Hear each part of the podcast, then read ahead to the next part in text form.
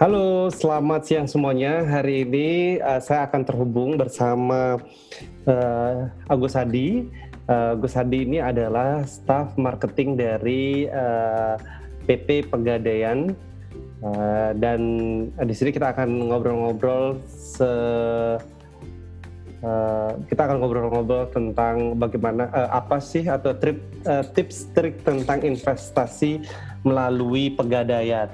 Nah, sebenarnya sih aku lebih menginformasikan ya, bukan hanya untuk promosi, untuk berjualan dan untuk closing, enggak. Jadi aku hanya menginformasikan gimana sih kita untuk mengatur ataupun menyisakan uang untuk investasi gitu. Sebenarnya aku juga lagi belajar investasi semenjak aku bekerja di Pegadaian gitu. Tapi nggak ada salahnya aku akan sharing apa yang pernah aku lakukan dan yang lagi aku jalanin sama listener dari Agung Juliarta gitu. Jadi kan biasanya yang zaman pandemi ini banyak sekali aku pernah dengar, malah tetangga aku bercerita, tempat sih pas banget seminggu lalu cerita sih gini, aduh ibu nih sekarang, tetanggaku, aduh ibu ini sekarang agak sedikit bingung gitu, agak sedikit terpukul dan sedih, nggak nyangka ketika COVID datang akan seperti ini. Ada tetangga aku punya restoran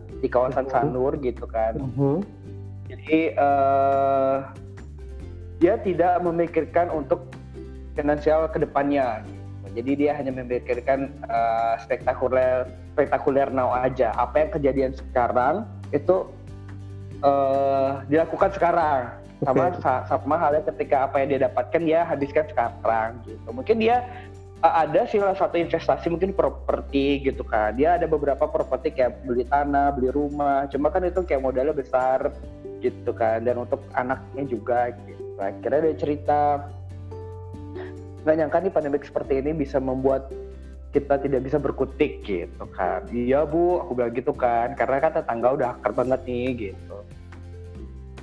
Nggak nyangka ibu akan kayak gini sampai minta surat peringanan biaya, karena kan dia punya 2 anak nih, satunya udah kerja anaknya, dan anaknya kerja di hospitality, otomatis dirumahkan gitu, dan lagi satu anaknya kuliah di kedokteran gitu kan. Di luar Bali, otomatis kan biaya hidup, terus biaya kuliah itu kan besar juga gitu. Akhirnya dia minta biaya untuk pengurangan di kampusnya gitu. Cerita sih, nggak nyangka juga seperti ini sampai sekarang ibu minta surat peringanan biaya di desa gitu. Ya ibu juga tidak nyangka akan seperti ini dan tidak punya kebutuhan mendadak seperti ini gitu. Akhirnya restoran dia tutup, entah sampai kapan. Dipakai tabungannya dan investasi propertinya nunggak sih, jadi dia hanya bisa bayar bunga saja gitu. Sebenarnya sih kalau mau nyari investasi ataupun mau cari investasi yang tidak begitu besar, kalau properti kan kalau kita kan tahunya ada beberapa investasi kayak investasi saham, properti, dan lagi satu adalah emas gitu kan. Kalau saham itu high risk high return ya, jadi kalau misalkan risikonya tinggi itu pasti ada sesuatu yang tinggi juga kita dapetin gitu kan. Nah kalau misalkan properti itu semua orang udah bisa untuk properti, tapi kan biayanya besar juga kayak tanah. Betul. Sekarang 300-400 jutaan gitu, itu pun belum ada dari satu arah, itu pun hanya 80 meter gitu. Nah paling gampang adalah investasi emas gitu kan. Nah kebetulan aku kerja di Pegadaian, aku pun juga baru tahu bahwa Pegadaian punya investasi emas. Jadi salah satunya, bukan salah satu sih, sebenarnya banyak gitu. Ada investasi emas, tabungan emas, terus juga ada investasi emas, cicilan emas, dan juga kita ada biasalah kalau misalnya Pegadaian pasti tahu yang namanya lelangan emas ya gitu. Jadi yang paling gampang itu adalah tabungan emasnya. Aku cerita nih sama tetangga aku gitu. Dia tahu bahwa aku tuh kerja di Pegadaian, terus dia bilang kayak gini, Pegadaian kan ada lelangan ya gitu. Wah ibu pengen banget beli, cuma nggak, mending duitnya beli sembako, dibilang gitu kan. Ya bu, jadi Pegadaian memang ada lelangan juga dan ada juga investasi emas ya bu gitu. Aku bilang kan, hah emas itu gimana maksudnya gitu, karena aku jelasin tentang tabungan emas. Jadi tabungan emas itu adalah tabungan, kita nabung biasa nih Agung. Jadi kita nabung biasa, nabung uang biasa gitu kan. Tapi kalau di tabungan di bank, itu kan kembalinya saldonya ada saldo uang ya. Jadi kalau kita saldonya dikonversi jadi emas. Jadi ketika nanti kalian nabung uang, itu akan dikonversi sama Pegadaian jadi saldo gram emas. Gitu. Terus ada nanya nih gitu kan, aduh harus per bulannya harus ada patokan dong. Terus harus nabung setiap bulan kan. Waduh berat juga gitu kan. Banyak sih yang nanya kayak gitu karena mereka pikir bahwa namanya juga investasi ya, pasti mereka pikir akan jangka waktunya sebulan gitu kan. Ternyata enggak. Jadi tabungan emas ini bisa minimal dari 10 ribuan. Sebenarnya sih harga emasnya kan 9 ribuan ya. Ya grepin 10 ribu lah. Jadi mulai dari 10 ribu itu bisa dapetin 1 gram 0,01 gram gitu. Oke. Jadi kita jadi nggak perlu nunggu punya uang 1 juta, 5 juta, ataupun lebih dari itu untuk kita investasi gitu. Kita punya uang 10 ribu aja kita udah bisa investasi gitu kan. Nah ada beberapa yang juga nggak tahu dan baru tahu akhirnya di mereka nabung seperti biasa. Nah kesulitannya untuk menabung itu adalah ketika kita udah punya uang itu akan kita habiskan untuk apa yang kita pengen gitu, apa yang kita lihat ketika kita window shopping gitu kan di mall-mall sama teman-teman, makan tempat baru, kafe baru, kita makan, baru gajian kita sok-sok untuk traktir gitu kan.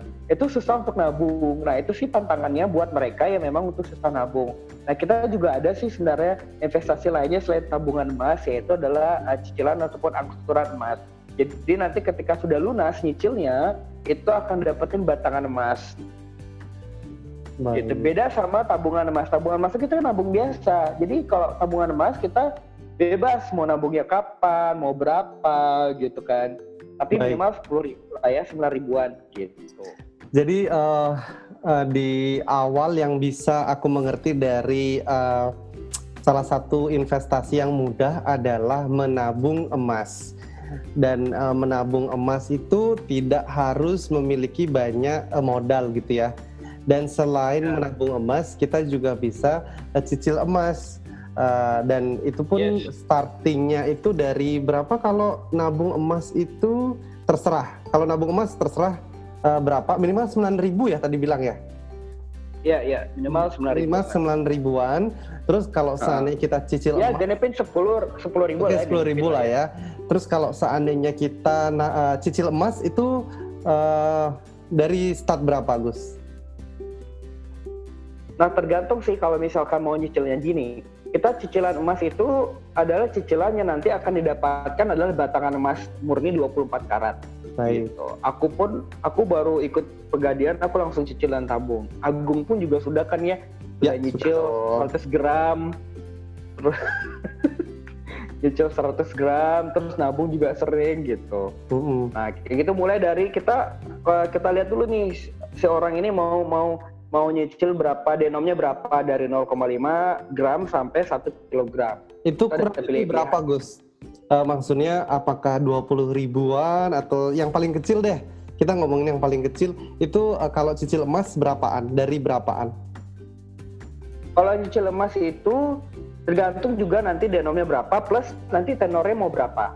Baik, kalau seandainya tenor itu ada yang 1 tahun deh. Minimum. Gitu, Enggak. Minimum tenor itu kita mulai dari 3 bulan. Oke, 3 bulan. Sampai 3 tahun. Kita ngomongin 3 bulan dulu deh. Kalau seandainya mau kita cicil emas selama 3 bulan, terus anggap paling sedikit emasnya itu boleh dicicil berapa? Terus biayanya berapa nih kurang lebihnya? Maksudnya sampai 100 ribuan kah kita harus bayar atau berapa? Jadi gini, kalau misalkan kita, aku pengen punya emas nih gitu kan. Kalau aku punya uang, aku tidak punya uang cash banyak untuk membeli batangan emas. Apalagi batangan emas 24 karat. Nah, ada solusinya yang tadi aku bilang adalah cicilan emas. Nah, cicilan emas itu mulai dari 0,5 sampai 1 kilogram.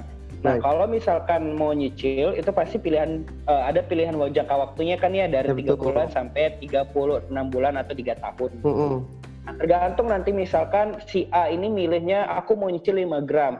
Jadi kita lihat dulu nih total 5 gram yang untuk kan harga emas itu berubah-berubah setiap harinya kan ya. Jadi aku akan update setiap hari untuk harga emasnya. Biasanya aku akan share di Instagram aku atau aku share di Facebook aku gitu kan. Nanti akan banyak yang respon, wah ternyata emasnya naik gitu.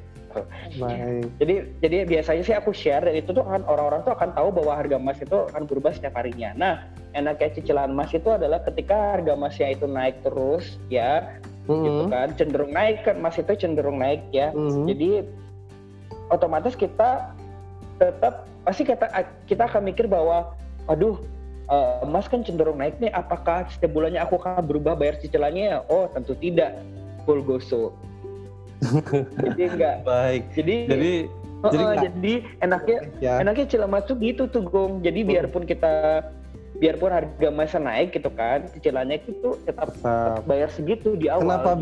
Kenapa bisa gitu Gus? Maksudnya mungkin bisa diinformasiin kenapa bisa nggak naik cicilannya kok bisa sama? Jadi kan kalau yang kita tahu adalah sistem cicilan adalah kita pertama harus bayar DP dulu kan. Jadi misalkan aku akan ngambil 5 gram. Jadi 5 gram untuk hari sekarang itu harganya adalah 4.567.000. Terus si A ini akan nyicil, aku akan menyicil 12 bulan atau 1 tahun untuk denom 5 gram. Jadi kita lihat dulu nih, namanya juga sistem nyicil kan, otomatis ada DP-nya dulu. DP-nya di awal adalah sekitar 736.000. Jadi untuk DP di awal si A ini akan membayar 736.000.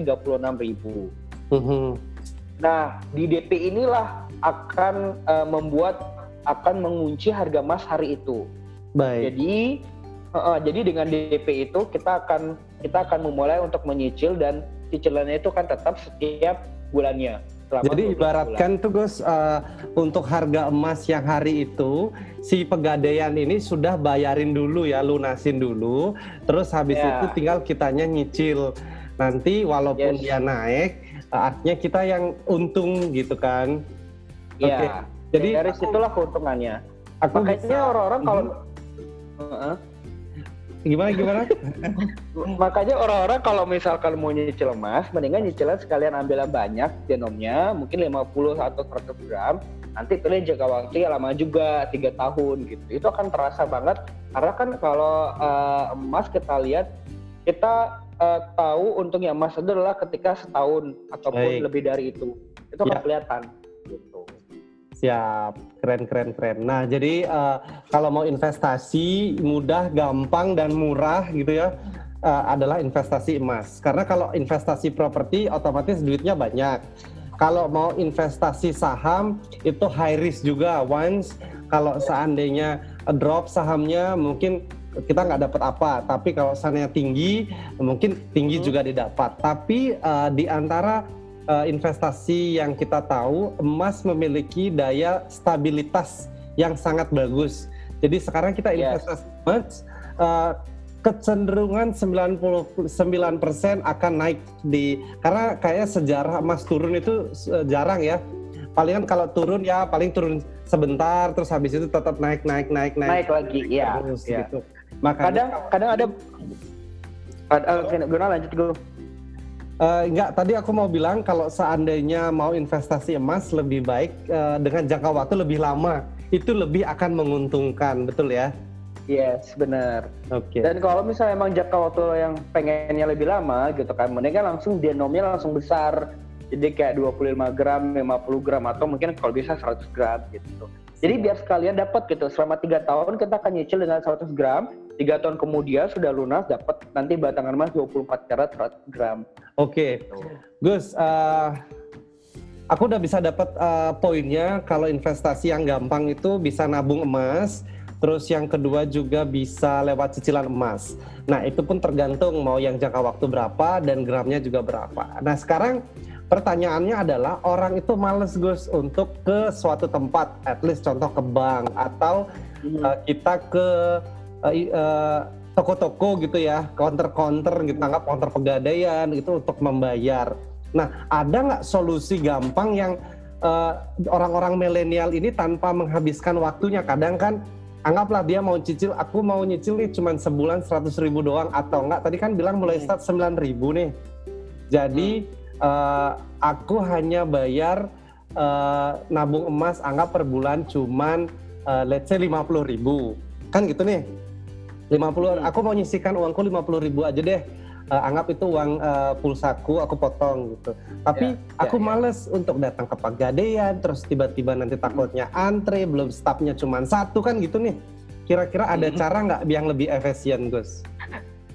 Sebenarnya sih banyak cara ya. Jadi yang Agung bener banget, Jadi kalau anak-anak zaman sekarang, nggak zaman sekarang juga sih, orang tua atau zaman-zaman baby boomer pun kalau disuruh ngantri juga males kan, nggak cuma anak-anak zaman sekarang. Tapi kalau disuruh ngantri untuk ke coffee shop, untuk ke Starbucks, mereka mau gitu.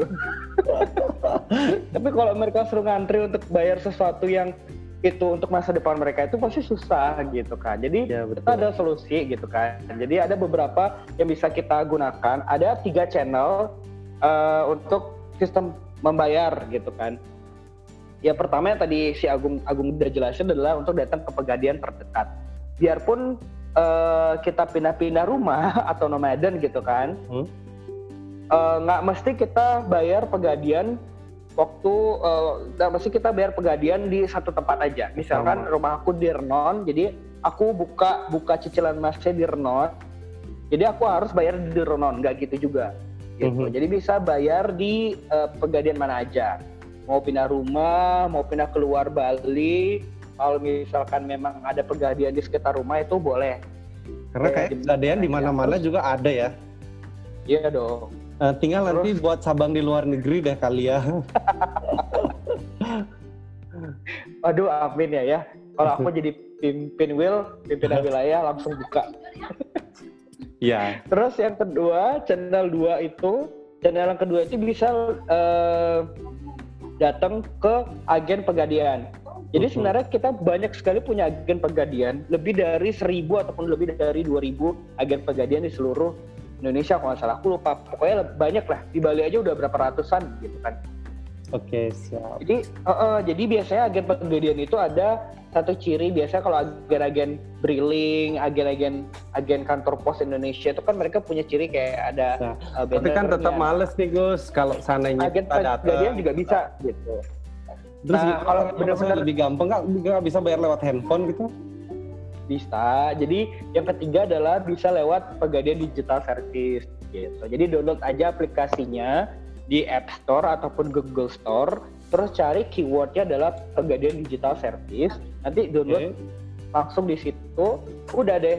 Nanti hubungkan nomor chief kamu ke aplikasi Pegadaian Digital, nanti udah tersambung, langsung bisa nabung lewat situ, bisa bayar transaksi di Pegadaian Digital. Keren ya. Banknya itu semua bank udah nerima nih, semua bank Himbara, Mandiri, BNI, terus BRI, satu lagi sama aku lupa satu lagi bank apa ya, BRI, Mandiri, BNI, dan bank lain yang lainnya.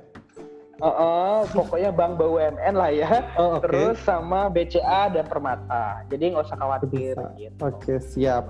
Jadi sekarang nih investasinya murah, mudah, gampang bayarnya, tapi memiliki nilai investasi tinggi untuk masa depan. Oke, sip.